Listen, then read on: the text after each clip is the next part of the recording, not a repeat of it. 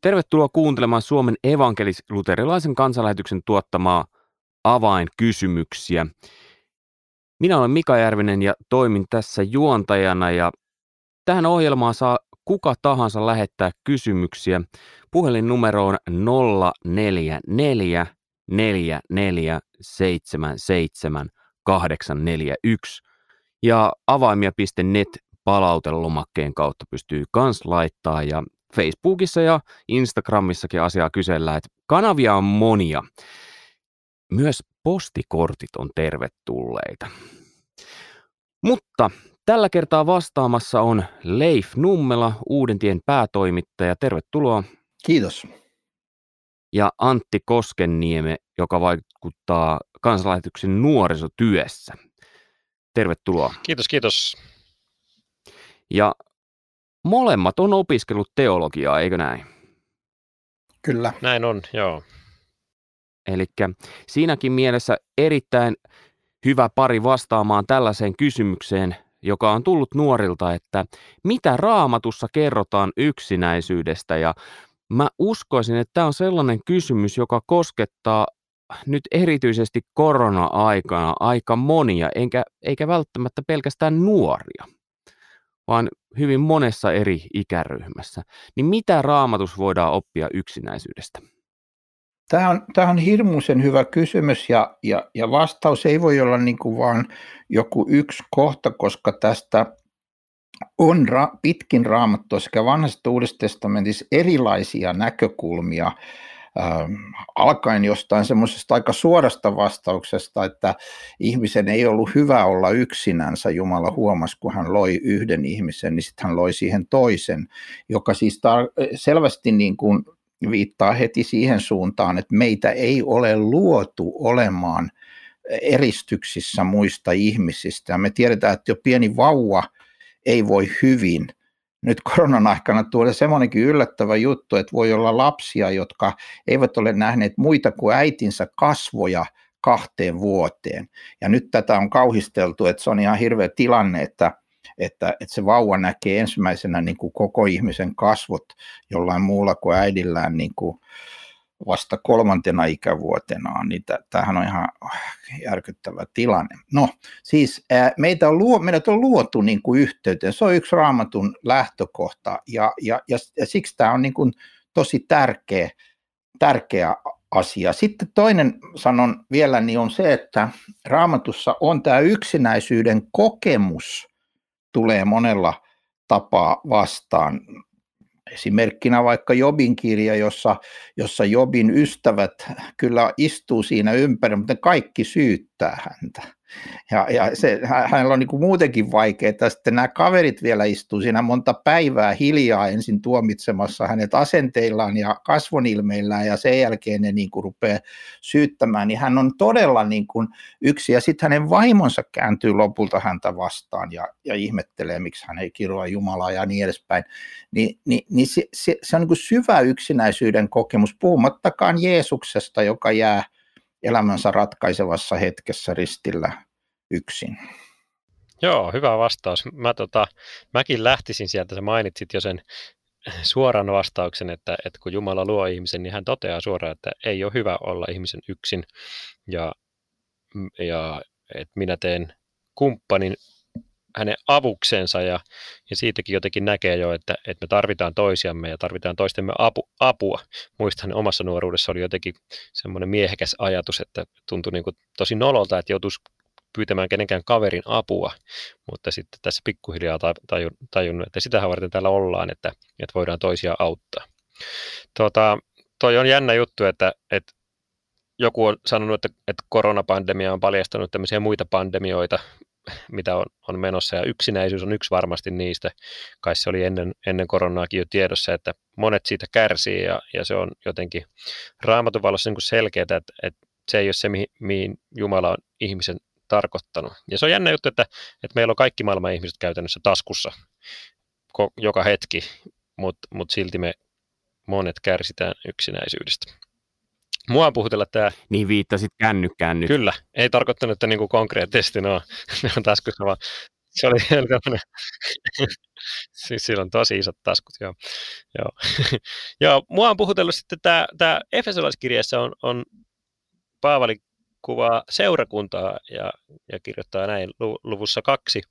Se kirjoittaa, että uskovista että te ette siis enää ole vieraita ja muukalaisia, vaan kuulutte Jumalan perheeseen samaan kansaan kuin pyhät. Ja, ja siinä on mun mielestä semmoinen niin suuntaviiva kaikille kristityille ja kaikille seurakunnan. Tätä pitäisi tavoitella, että Paavali sanoo, että kaikki kristit on samaa perhettä, Jumalan perhettä, ja perheessä on silloin, kun asiat on hyvin, niin on tosi tiivis yhteys. Tai, tai va, vaikka asiat olisi huonosti, niin, niin niin se on tarkoitettu, että perheessä on tiivis yhteys, joskus vaikeudet yhdistää, niin kuin voisi meitä kristityäkin yhdistää. Sitten siinä sanotaan vielä, että te olette kiviä siinä rakennuksessa, jonka perustuksena on apostolit ja profeetat, jonka kulmakivenä on itse Kristus Jeesus. Me ollaan niin kuin saman talon kiviä, jos sä käyt katsomassa jotain vanhaa kivikirkkoa vaikka, niin ne on aika, aika lähekkäin toisiaan, kököttää satoja vuosia ne kivet siinä. Mikä teidän oma fiilis muuten on, että toteutuuko tämä meidän Suomen kristittyjen kesken tämä, mitä, mihin viittasit? Kyllä ja ei. Joillakin on, on ikäviä kokemuksia, että he, he eivät ole tulleet niin sanotusti kohdatuksi ja, ja vastaanotetuksi sillä tavalla, kuin he olisivat halunneet kristillisessä seurakunnassa, mutta, mutta toisilla on syviä ystävyyksiä, elinikäisiä kavereita tullut ja, ja, ja, ja, ja, ja niin kuin hyvinkin merkittävää tämmöistä niin kuin jakamista. Muistan yhden vaiheen meidän elämässä perheenä, jossa, jossa vaimo teki paikallisesti diakoniatyötä diakonissana, niin hän kävi, kävi esimerkiksi semmoisen naisen luona, jonka luona hän oli ainoa ihminen, ainakin tietyn ajan, kuukausien ajan, jo, ehkä vuosien, jo, jo, joka, joka, hän oli ainoa, joka kävi tämän ihmisen luona. Tämä ihminen keitti aina kahvit ja pullaa ja laittoi nätisti, koska se oli hänelle niin iso tapahtuma, että tämä, tämä diakoniatyöntekijä tuli, tuli siellä käymään ja, ja, ja jako hetken, hetken niin kuin elämää. Että, että kyllä mä sanoisin, että tässä tapahtuu paljon semmoista – että kristillinen seurakunta tekee sitä, mitä sen pitäisikin tehdä. Ja, ja, ja tota, valitettavasti sitten vaan joskus käy niin, että kaikki eivät tule huomatuksi niin kuin, niin kuin pitäisi. Voidaan yrittää kilvotella siinä kaikki, että huomattaisiin nekin, jotka uhkaa jäädä yksin. Tässä on nyt molemmat sanonut tänne, että ihminen ei ole luotu olemaan yksin niin, ja, tai yksinäisyyteen siitä johdettuna, niin nyt joku, joka tykkää olla yksin, niin voi alkaa tuntea vähän painostusta, niin kuin, että pitääkö mun olla, jos mä olen kristitty ja mä tykkään olla yksin, niin pitääkö mun nyt sitten yrittää olla väkisin sosiaalinen? Ei tarvii. Ei tarvi, siis jos sä viihdyt yksin, niin voi olla rauhassa yksin. Jossain vaiheessa elämä varmaan tulee toi Antin mainitsema kokemus, että mä tarvitsen niin kuin muitakin ihmisiä ja silloin niitä on hyvä, hyvä olla. Tähän yhteyteen on hyvä mainita, että, että kun Paavali kirjoittaa avioliitosta ensimmäisen korintolaiskirjan seitsemännes luvussa, niin hänellähän on tunnetusti yllättävän positiivinen näkemys myös yksin elämisestä, yksin, ei yksinäisenä, mutta yksin siinä mielessä, että naimattomana elämiseen. Ja hän sanoi jopa näin, että soisin kaikkien ihmisten olevan niin kuin minäkin mutta kullakin oma lahjansa Jumalta yhdellä yksi, toinella toinen. Eli t- t- niin kuin, tätä on, tämä on yli korostettu jossakin, jossa on jopa kielletty sitten menemästä naimisiin papilta tai jotakin, mutta sitten toisaalta on niin kuin sillä tavalla, että tämä kohta kyllä niin kuin muistuttaa siitä, että voi elää täys, täyttä Jumalan luomaa elämää ilman, että siinä on niin kuin semmoista niin kuin ratkaisevaa vajausta, että, että mä oon jotenkin niin kuin, mun elämä ei ole elämisen arvosta tai jotakin, niin, niin, niin voi elää myöskin esimerkiksi sinkkuna. Ja, ja tota, eikä se ole alempi arvoista edes Paavalilla, vaan hän, hän niin kuin avaa niin kuin kaksi latua, että sä voit joko elää niin kuin naimattomalta, sitten sä voit mennä naimisiin.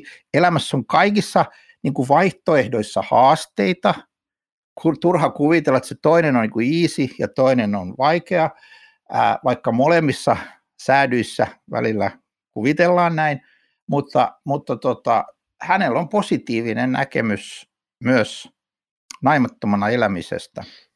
Joo.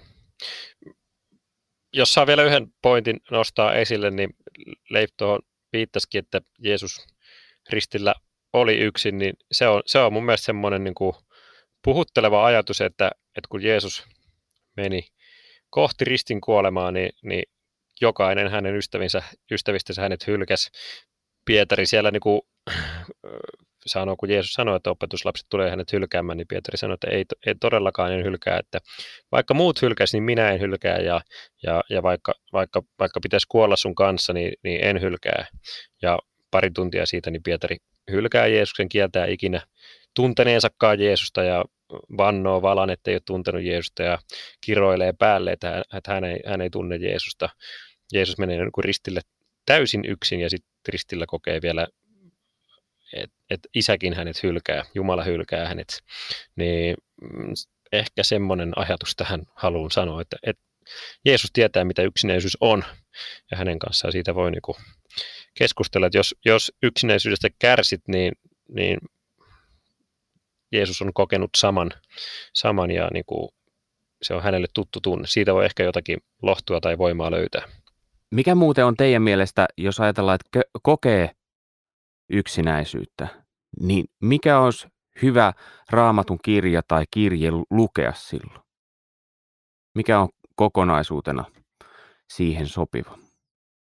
Siis äh, on hyvä lukea raamattua ylipäätään, koska Raamatussa Jumala puhuu meille ja, ja, ja, ja hän, on, hän on erityisellä tavalla läsnä. Sitä tarkoittaa se kohta, jossa sanotaan, että, hän on, että Raamattu on Jumalan henkäyttämä.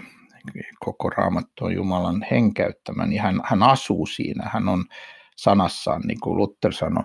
Eli, eli hän, hän, hän tulee vastaan ja se on, se on niin kuin hyvä asia lukea – lukea niin kuin raamattua, mutta jos oikeasti niin kuin paljon ja pitkään kärsii yksinäisyydestä, niin kyllä mä, kyllä mä kysyisin niin kuin apua ja neuvoa myöskin siihen, koska on olemassa niin kuin myöskin ehkä jotain, mitä sä voit mahdollisesti tehdä sen asian, asian suhteen ilman, että tässä syyllistetään ketään, mikä, joka on yksin, että, tai jos puhumattakaan niistä, jotka tykkää olla välillä yksin, niin kuin minäkin, mutta e, että silloin, silloin niin kuin voi myös hakea apua, koska on olemassa myöskin semmoista, mitä voidaan tehdä yksinäisyyden poistamiseksi. Mun tekisi mieli sanoa psalmit jostakin syystä, en tiedä miksi. Siinä on ihmisten Jumalalle laatimia rukouksia tai Jumalan antamia rukouksia ja osa niistä kumpuaa yksinäisyydestäkin, monista tilanteista, mutta yksinäisyydestä myös. Sitten mä tuon yhden vielä tähän, kun oli, se, äh, kun oli puhetta tuosta, että Jeesus kärsi ristillä, mikä on, mikä on syvällinen ajatus niin kuin myös yksinäisyyden, niin, niin, niin nyt aika moni kertoo näin, että, että heillä oli kavereita ja heillä oli ihan hyviä ihmissuhteita, mutta sitten kun he, heille tuli tämmöinen joku kriisi elämässä, joku paha, vaikea kriisi, tavalla tai toisella, niin sitten ne sanoivat, että niin kuin, ikään kuin, niin kuin ystävät kaikki kaikkosivat. Ja se kuulostaa niin kuin erikoiselta.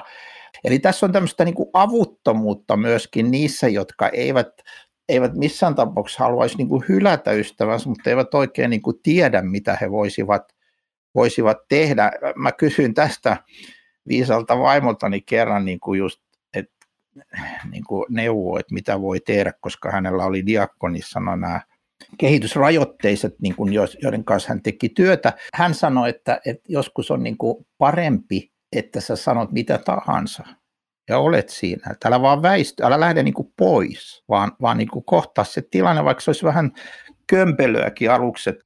Tuohon on hyvä päättää, älä lähde pois ja pysy siinä. Hei, kiitos tosi paljon Leif ja Antti. Kiitos, kun ei kumpikaan lähtenyt pois ja pysyitte tässä tämän keskustelun äärellä. Minä olen Mika Järvinen ja toivotan sinulle oikein hyvää ja siunattua viikonlopun jatkoa ja sanon moi moi.